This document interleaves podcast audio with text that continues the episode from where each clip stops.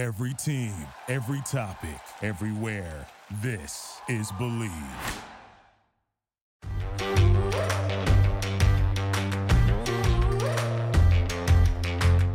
Hello and welcome to the Tracy Sandler Show, brought to you by FIVO. I am, spoiler alert, your host, Tracy Sandler, and I am super excited to welcome back to the show Dodgers writer on Substack, host of Inside the Ravine podcast, Blake Harris. Blake, welcome back. It's great to be back, and I think we picked the perfect day to record because had we done this on Monday, I feel like this episode would have gone in a completely different direction. So it's a good thing we waited a couple days because there's actually some positives to talk about for once. Absolutely. And we're recording on Thursday for our Friday episode, and the Dodgers don't play today. So, for at least where they're concerned, things will not change in terms of their record. But you bring up an excellent point. The Dodgers bullpen, for those of you who have not been paying attention, has, but I'm sure most of you have, has been nothing short of a disaster. I also think a lot of you have because so many of my listeners are, are Giants fans because of the 49ers side. And as of the recording, the Giants have won 10 games in a row, including the sweep of the Dodgers. But the Dodgers bullpen has been kind of a disaster. Blake, you have pointed out also on Twitter and beyond that the starting rotation has some issues too, just due to injury. But for the most part, they've kept it together. Bullpen has been a mess, but the last two games against the Angels, the Dodgers win 2 nothing. Bullpen has come in, done its job. But let's get into it. I had Heath Bell on the podcast last week, and he said something interesting about how the bullpen has changed so dramatically and how really, you know, every one of them is just doing so much worse than they have in the last few years. And he talked a lot about matchups and how the Dodgers do a lot of matchups and that could take its toll. But Blake, I would like to hear from you. What do you think has happened these last few weeks?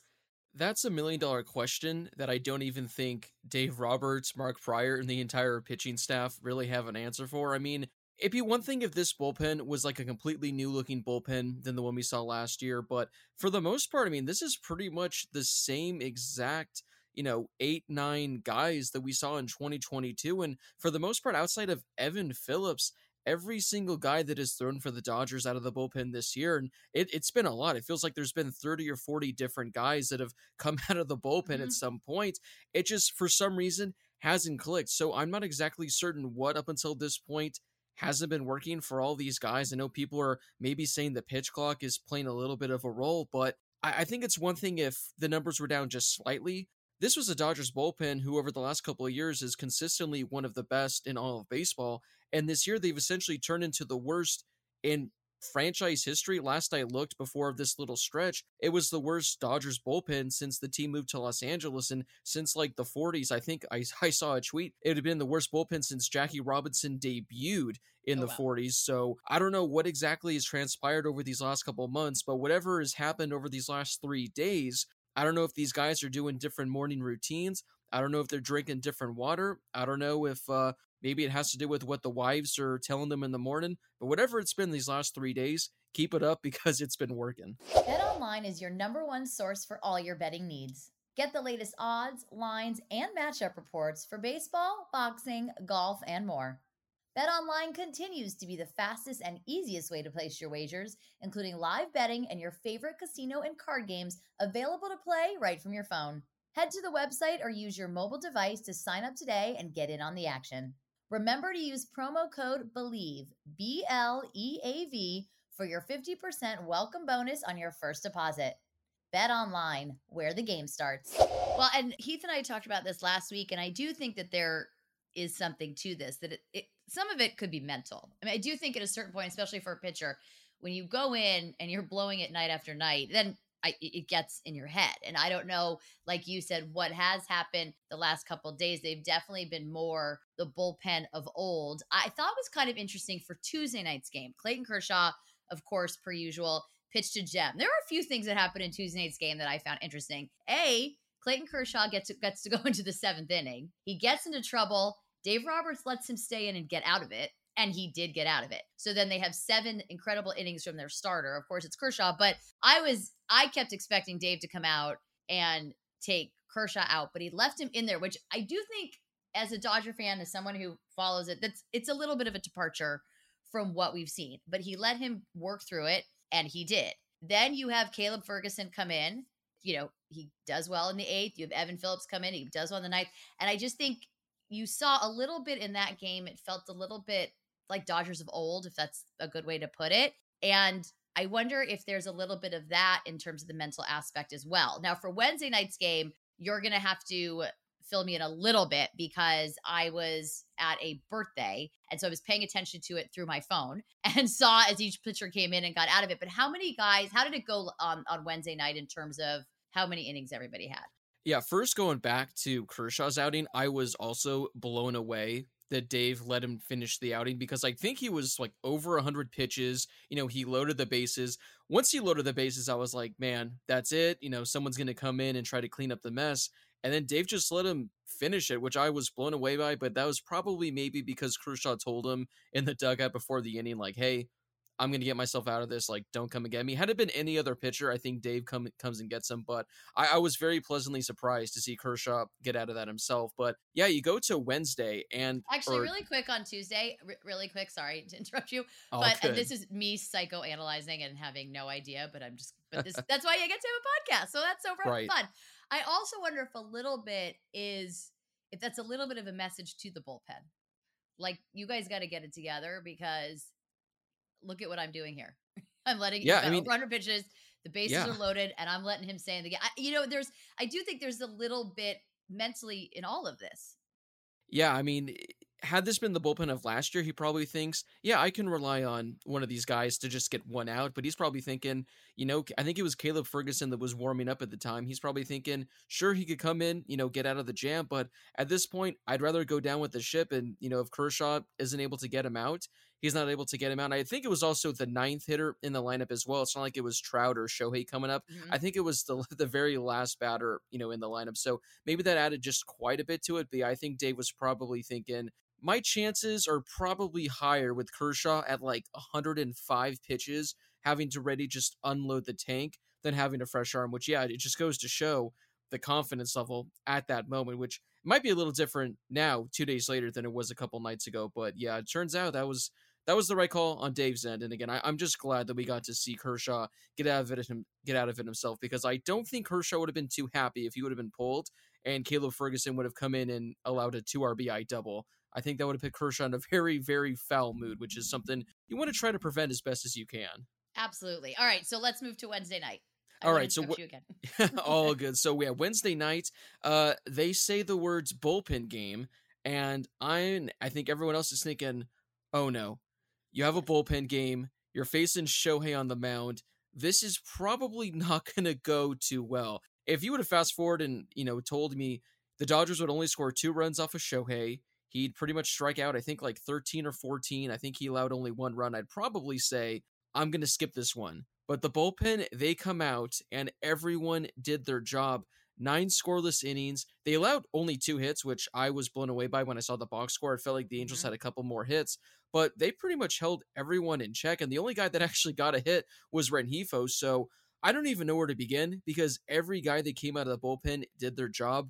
Brusdar Graterol, he opened the game. He actually went two innings for the Dodgers, struck out three, which is like I I want to say a career high as a joke, but yeah, that actually might be a career high for him in an outing with three strikeouts. And then every single guy that followed, they did their job. They were fantastic.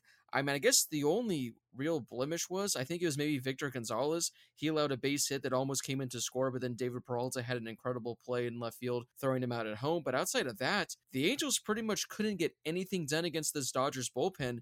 And I, I, was blown away. I was pleasantly surprised. Alex Vesia had probably his best outing of the season. Dave mm-hmm. let him finish his outing. He struck out Mike Trout, and uh, again, for a bullpen that has had so so many downs this season, we've we've had glimpses where they'll have a couple of innings where they'll look solid, but nine innings and the fact that every single guy looked good. I mean, it's tough to really not want to get ahead of ourselves and say that they're back. This is going to be the turning point because you know obviously it's a very very small sample size, but yeah, if you go back to Sunday's game that's now 14 consecutive scoreless innings from the bullpen, which I don't know if that's a season high, but it certainly feels like anything above four or five innings would have been a season high with the way things have gone. Oh, absolutely. And I think there's something to be said for you know, we're still pretty early in the season. We're in June. There's so long to go. And I think there's something to be said for Dave Roberts. I mean, they had no choice but to have a bullpen game, but I think right now, I think part of his managerial duties is also managing confidence and Yep. confidence levels. And he's early enough in this that, and he knows he has a talented enough team that he can do that a little bit. And I think we saw it, you know, a couple years ago with Kenley Jansen, where he had a really, really bad week. Unfortunately, that really, and the rest of the season, he really pitched so well. Unfortunately, that really bad week probably cost them the division and potentially Yeah. the NLCS and everything else because of everything they had to go through. But you know, he still brought him in night after night because it was July and that's who he had, you know, and you got to manage confidence at, at a certain point. So I feel like that's a little bit where they are. So I have a couple other pitching questions and then I want to move to the offense because I think the offense, because of all the bullpen woes and the, the pitching injuries in the rotation, the offense is probably getting overlooked a little bit, but they're not exactly lighting the world on fire either. But we'll get to that in a minute. Question for you Blake Treinen, is he ever coming back? That that's another great question. It, they've been, I, I have no idea because this whole Blake Treinen timeline has kind of like made no sense. I mean, even last year, the Dodgers were very odd when it came to the whole Treinen thing. Like, I think when he originally got hurt, it was like, okay, yeah, he'll miss probably a week or two, and then he came out and it was like, oh no, he's going to be out for a couple of months, and then he comes back at the end of the year, and then it turns out he significantly hurt himself again, and it's Mhm. like okay what's going to happen then i think he undergoes the off-season surgery and there's like talk yeah he'll he'll be back probably by september or there's other talks where it's like yeah he's most likely going to be out for the year so at this point i'm just not even buying any stock into it because i'll kind of believe it when i see it i'd like to think maybe he'll be back just because they haven't officially ruled him out like i think the other day alex reyes was officially ruled out for the season so maybe if they can do that with him, they could do it with Treinen. So I'm holding out hope, but n- not much. I'll maybe give it like a 10 to 20% chance we'll see him at some point at the end of the year. But yeah, the whole Blake Treinen mystery, and like, I don't even know where he is because at least with all these other guys on the Dodgers 60 day IL, like, you see Gavin Lux in the dugout, you see Mhm. Walker Buehler, he's at Camelback, he's building his arm back up.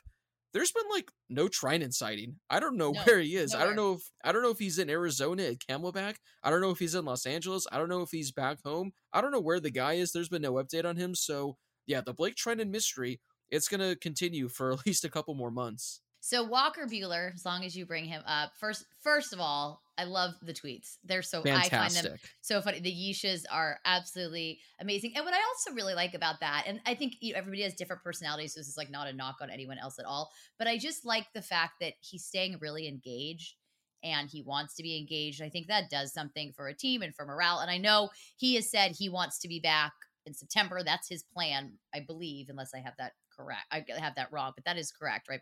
Yeah, I think the the latest he said. I think uh, when he talked to the the media a couple weeks ago, I think he even said September first is like the day circled on his calendar, which that's kind of low key coming up soon. So I'd be very down if he meets that timeline. Yeah, I'm all in on that timeline. I love that journey for him and for all of us. So he goes back September 1st, but I just love how engaged he is. Gavin Lux has been like that as well. And we're going to talk a little bit more about Gavin in a minute. Uh, Julio Urias, that timeline also keeps getting pushed. He's going to have to have a couple rehab starts. I don't believe those have happened yet, though, right? Yeah, the first rehab start is going to be this Sunday in Rancho, and they pretty much said if he comes out of that one feeling great, he might be able to rejoin the team like a week later. I think when they're on a road trip in Kansas City. But I think if you know he's not able to go the distance, he might meet might need to make another. But as of right now, I mean, it sounds like he's probably about seven to ten days out from returning. Which the rotation they could certainly use him back in the rotation. They certainly could. And then Dusty May, I he, I'm trying to think of his timeline since it was one to two months. Let's say two, just based on how things go, and also because they probably don't want to rush that one. Though that one concerns me a little bit because he was coming off pretty major surgery, and so that one concerns me a little bit. So then I guess we see Dusty May again, August, September. Yeah, I think the earliest he's eligible to like come back, I forget when exactly they put him on the 60 day IL, but I think it would be like maybe a week or two after the All Star break. And I think about a week ago, Dave said around this time, I think it was supposed to be this week, maybe next week, they're going to get the results back from whatever results they need. Like hearing all these different terms, I just kind of zoned them out because I don't understand any of them when they're getting all these tests, they're getting all these shots. I'm like, okay, I, I, don't understand any of that. I'm not a doctor, but it sounds like they should be getting some sort of test back soon. And I guess if those come back clean and positive, Dustin May is going to be able to pick up a baseball again. He might be able to start throwing. So I guess when you think about the timeline, if all goes well, I think probably early to mid August makes a lot of sense because it's not as simple as he can just throw a baseball, he can come back. He's got to throw a baseball, he's got to stretch out, he's got to throw bullpens, he's going to have to do rehab assignments. So definitely kind of stay tuned over the next week or so whenever these results, again, whatever the results are, if they come back. If it's a positive thing, He'll be picking up a baseball. He'll be throwing, like I said, I, I think probably early to mid August, assuming all goes well. Uh, that's when he should probably be able to return. See, it's just like Brock Purdy. It's not just about being able to throw; it's also getting getting ready. But uh, right. so it's a lot of similar conversations. So I want to talk about the trade deadline, but we're going to do that later. Now I want to go back to the offense, and I'm going to start by bringing up someone we just talked about, Gavin Lux. And I think the loss of Gavin Lux on this team is huge, which we knew. But I don't know if people really understood how big that was going to be because this was the guy who was going to be the everyday shortstop. It was finally going to really be, I think, his chance to be an everyday starter. That was going to be his position. He brings a lot to the offense. Losing him was kind of devastating for this team, not to be dramatic, but it really was because now you have a little bit of a shortstop by committee. I think that can affect an offense, even though obviously I'm talking defense there, but I think that can affect an offense and having that presence in the lineup. And Gavin Lux had turned himself into a bit of a clutch hitter over the last season or so. So we think that is something that is affecting this offense maybe more than people even realize going into the season. Yeah, I mean we're we're we're learning, you know, how much of a blow it's been. At the time, obviously, you know, it was horrible news and you're thinking, man, what what a blow for the Dodgers, but we've kind of seen just how crucial and valuable his bat would have been to the lineup. Obviously, you know, he wasn't like an all-star caliber player last year, but looking at his numbers, he had an OPS plus of 108, so he was slightly above league average, and the Dodgers I think would give anything to have a league average bat at shortstop this year because Miguel Rojas, he has been heating up as of late, but he has been a really, really poor bat. Chris Taylor, he's had his spurts, but he hasn't really been the bat he's been in years past. And it's also really hurt the Dodgers' depth because Gavin Lux was going to be your everyday guy. You brought in Miguel Rojas to be the guy that, you know, gets the occasional start every mm-hmm. week, gets maybe some late defensive innings, but they've had to turn to him more than they would have liked. And same with Chris Taylor. Chris Taylor's value is when you can put him anywhere in the field. You could put him in left field, you could put him at third base, shortstop, second base. I think when you have Chris Taylor kind of penciled in as an everyday guy at a certain position, I do think it hurts his value quite a bit. So, yeah, not only did the Dodgers lose a really solid bat in their starting lineup, it just kind of really impacted a lot of other guys and all these other different, you know, playing time configured, you know, in shortstop, in left field. And yeah, it's, I didn't think it would have as big of an impact as it's had. But yeah, it, has been just a massive, massive blow. And I, I, I don't think you're being dramatic when you said it's, it was devastating. One, just for Gavin Lux, but I really think it was devastating for this Dodgers lineup because they did take a massive, massive hit when a lot of people weren't expecting Gavin Lux to really be missed, I think, as much as he's been missed. Well, and I think them having him in their head, having him at shortstop also made them comfortable losing Trey Turner. Exactly. If you go back to that Scherzer Turner trade, Turner was in many ways at the time, and I always felt this at the time, the more important part of that trade because he could be around longer. And they knew they were mm-hmm. going to lose Corey Seager. So Trey Turner becomes a replacement to Corey Seager. Now, I know Trey Turner had said early in the season the Dodgers really never offered him a real deal. And, and I do think he wanted to be back on the East Coast and all of that. And, and who knows what, what the thought process behind every everybody's thoughts were the thought process by everybody's thoughts is a really eloquent sentence. But I think it did make them more comfortable losing him because they had Gavin Lux, came up in their system. They love bringing guys up through their own system and they felt confident. So then now that changed a lot of things. And it definitely has affected this lineup, which you'd had a tweet the other day that said, you know, if they're not hitting home runs, they're not doing a lot, which is not untrue. And even a Wednesday's night's win, it was two solo home runs that were the difference in the game one from the great Freddie Freeman, of course, and one from Miguel Vargas. But this lineup is hurting. I mean, really hurting. Freddie Freeman and Will Smith have been spectacular. Mookie's been struggling. I mean, you can never, ever, I would never criticize Mookie Betts because I think he is perfect in every single way. So this is in no way a criticism. Agreed. But he is struggling a little bit at the plate. I have no doubt he can turn that around but he's still Mookie, and so he still is like so valuable in every single way. But he is struggling. James Outman, who rookie of the month in April, who really looked like he was going to be this who rookie of the year, is really struggling the plate. Miguel Vargas did have the solo home run Wednesday night, but before that, I think was what two for. I mean, I don't even know. Two for 30, two for 33. I mean, it wasn't, they weren't great, not great numbers. Uh, a lot of struggles. You talked about Chris Taylor, and yes, he has spurts, and Muncy has had spurts. Of course, Muncy's now hurt. So there's just the offense is part of the problem too. Now, in fairness to the offense, over the last several weeks, there have been games where they they um, score ten runs and then lose the game because the bullpen has been so bad. But the last week or so, the offense has had issues as well. Yeah, I mean, everyone's been kind of talking about the bullpen, how bad they've been, the starting rotation, how bad they've been. But yeah, over the last week, and I'm looking at it right now, and it's kind of goes on a longer stretch than I was expecting. The Dodger offense has been very, very quiet. I mean, for the most part, I mean, they only scored what four runs in this Angel series you shouldn't really win a whole lot of games, let alone two games, by only scoring four runs. They were very fortunate that the pitching absolutely shut things down because going back essentially to the White Sox series, I mean, they scored what, five, four, five, then five, mm-hmm. zero, three, a couple two. So they haven't scored, even going back to the Philly series, they haven't scored more than five runs in a game since June 10th. So it's been almost two weeks.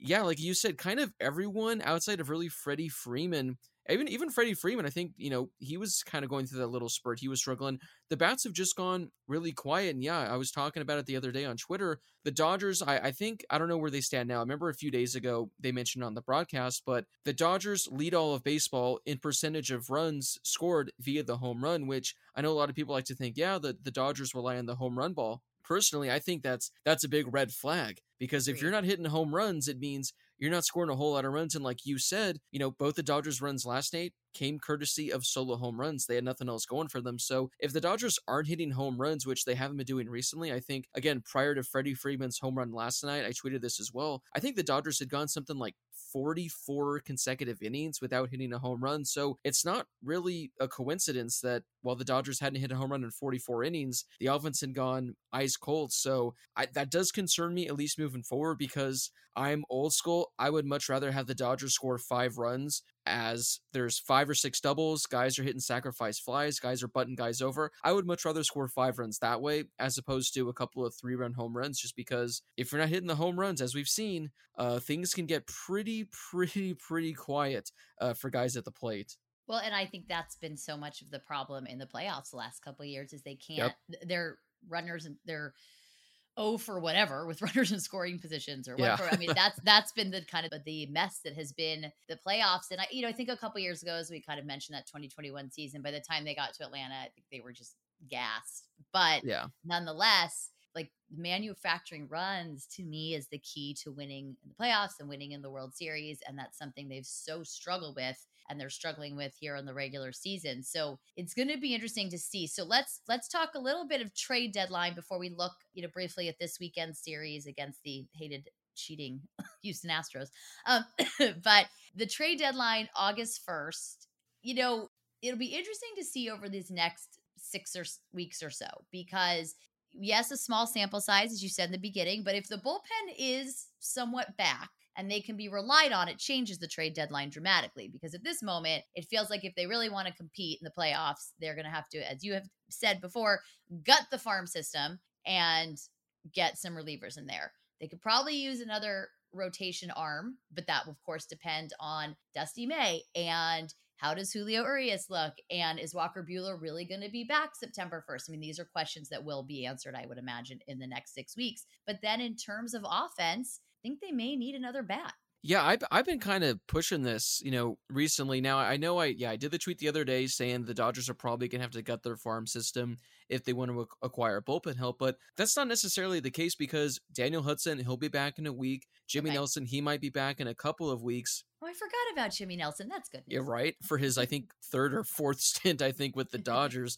but yeah, like the Dodgers, they are going to be getting re- reinforcements back. Obviously, if like Dustin May comes back, there's someone else you can maybe push to the bullpen. You know, with Julio coming back, maybe there's someone else you could push to the bullpen. So I don't think it's as you know doomsday as I kind of made it out to be a couple days ago. I think the Dodgers I, I would be okay if they, you know, acquire a high leverage arm. But again, I, if guys start turning things around, I don't think they necessarily need it. I do think though they could use another bat, maybe like an outfield bat, just because I do think the Dodgers offense could desperately use someone else. Because at the moment, outside of Mookie, JD, Freddie, and Will Smith, you're not really getting a whole lot of offense from anywhere. Maybe David Peralta, he's you know turned things on as of late, but if David Peralta is the next guy you're having to count on and nobody else, uh, things could be a little grim for the Dodgers. So yeah, I, I definitely think they could use an, an additional bat. Now, I, I did want to save this for you because I really thought you would like this. Okay. Oh, and this this may be just completely out there. This may be just the hottest take out there that anyone's ever come up with. But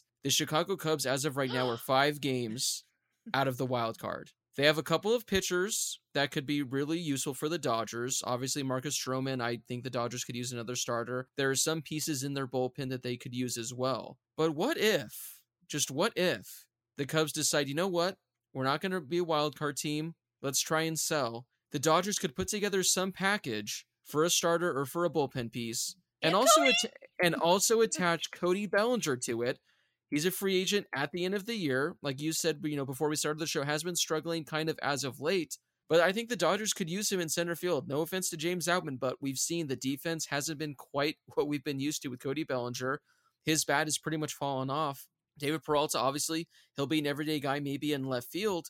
I think the Dodgers maybe could use a center fielder. Again, this might just be the hottest take ever that maybe goes nowhere. But I don't think it's too far fetched. And I don't think the price would be as high as people think, just because, again, he's a free agent at the end of the year. Maybe the Cubs want to get some sort of prospect for him. So maybe we get a Cody Bellinger return. I, I, I think it's fun thinking about. And I, I think there is a above 0% chance that it can happen. It might be a 1 or 2% chance, but that's better than zero. Well, I actually I actually don't think it's that hot a take and I will give you two reasons why. A friend of mine who is a Cubs fan, I remember tweeting when I was of course devastated by Cody not being on the Dodgers anymore, literally devastated. Uh, but tweeting, don't worry, my friend Jeff Deeney, he's awesome on Twitter, but he said, uh, don't worry, we'll trade him back to you when we're 20 games out of first uh, next season. And when he said it, I was like, let's speak that into existence. And then I actually put in my Instagram story the other day a picture of Cody. It was after the Giant series, a picture of Cody in his Cubs uniform,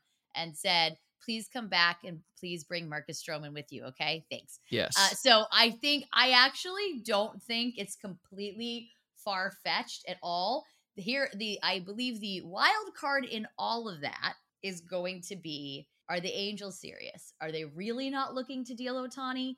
Because I, if I'm the Angels and you know he's not coming back next year, I would want to get something for him. Yeah. So are they really not going to deal Ohtani or is that just a tactic? Because if they are willing to deal Ohtani, I think the Dodgers obviously go all in on Ohtani, which means I don't think that affects Cody, but it does affect Marcus Stroman and possible, possibly a bullpen guy in Chicago. Now, if the Angels are serious and they don't want to deal him, then I actually really don't think it is very far fetched because I feel like that's a possibility that could help everybody. I mean, the idea of Cody returning after the show, I mean, I don't even know what I would do. The excitement level. right. I, I don't even know. I would be so excited as everyone who's listening to this podcast and follows me on social media knows. Like, so excited. The number of reels, TikToks, and posts that I've done to make sure everybody knows that Cody still is my favorite baseball player. I mean, and then, and so I think Blake, you're not like so active on Instagram. So Mookie has moved up to number one on the Dodgers because he was my second favorite on the Dodgers. And then I did an Instagram poll and had people vote who was my number two because I one night went to the game, Mookie wasn't playing, and it wasn't like I wasn't rooting for everybody, but I was like, uh, who's my favorite today? So I did an Instagram poll and had people vote whether it should be James Outman or JD Martinez. And um, it was a tie so I broke the tie at Outman, mainly because I thought he'd be there longer. Right. Uh, I thought right. so. I thought it was a safer bet.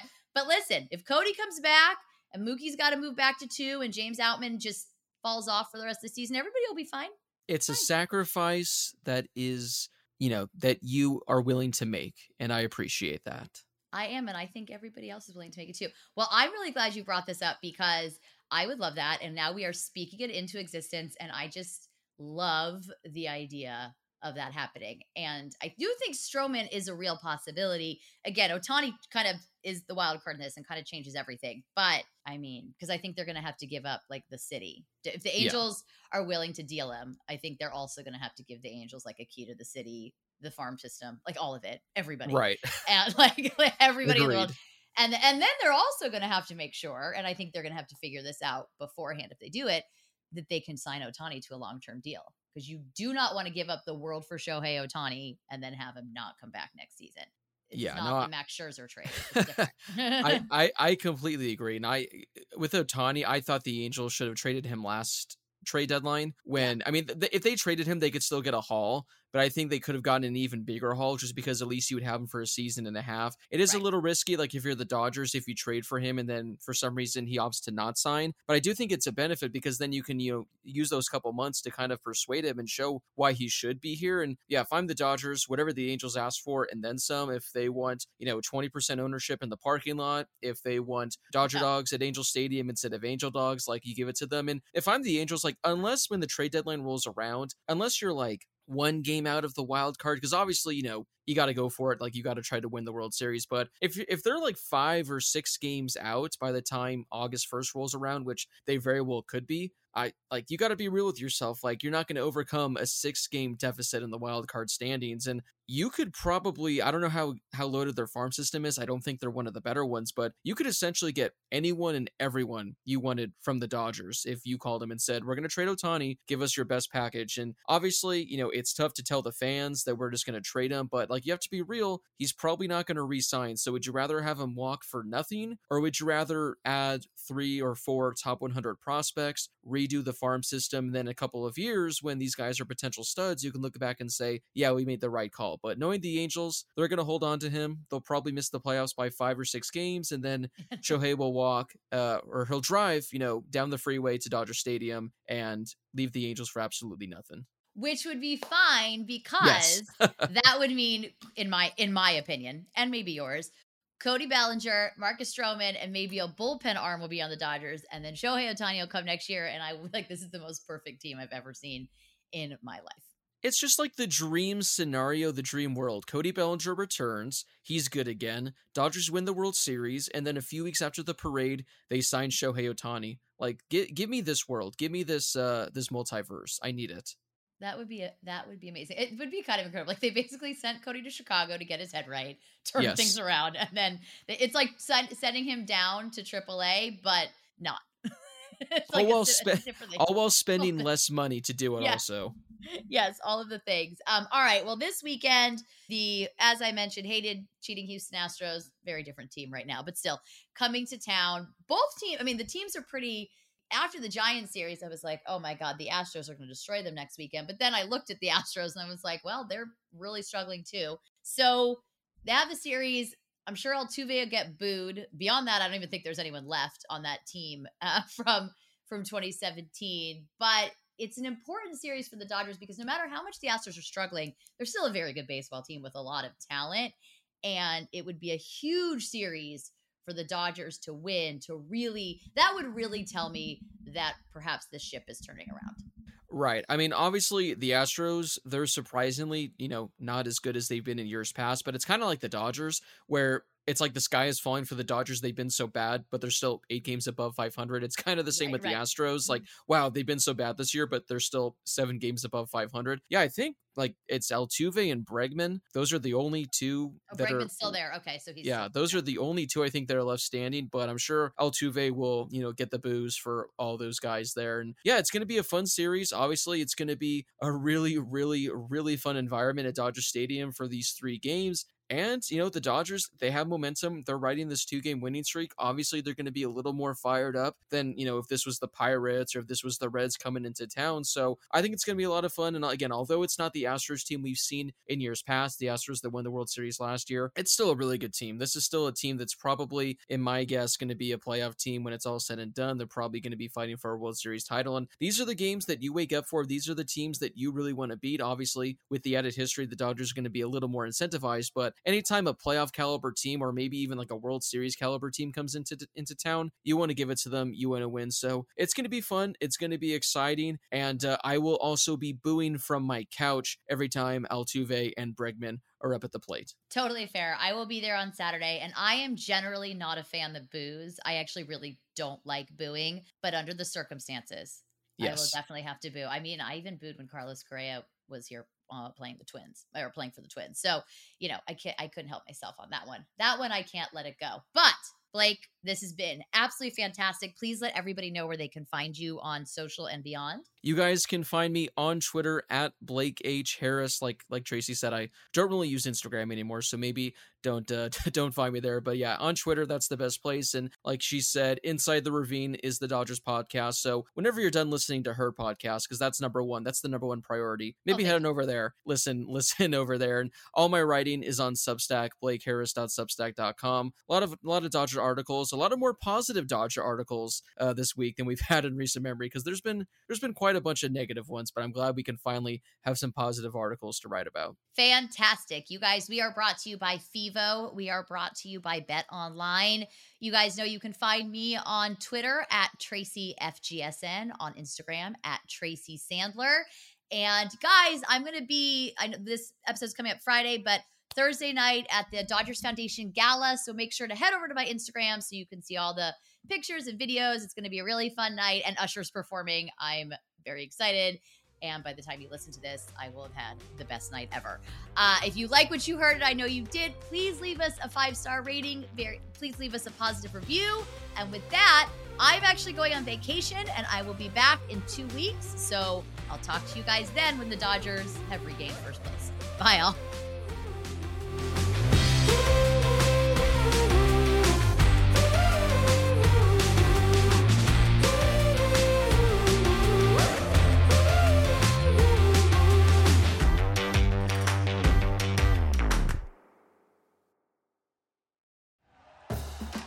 For listening to Bleav. You can show support to your host by subscribing to the show and giving us a five star rating on your preferred platform. Check us out at Bleav.com and search for B L E A V on YouTube.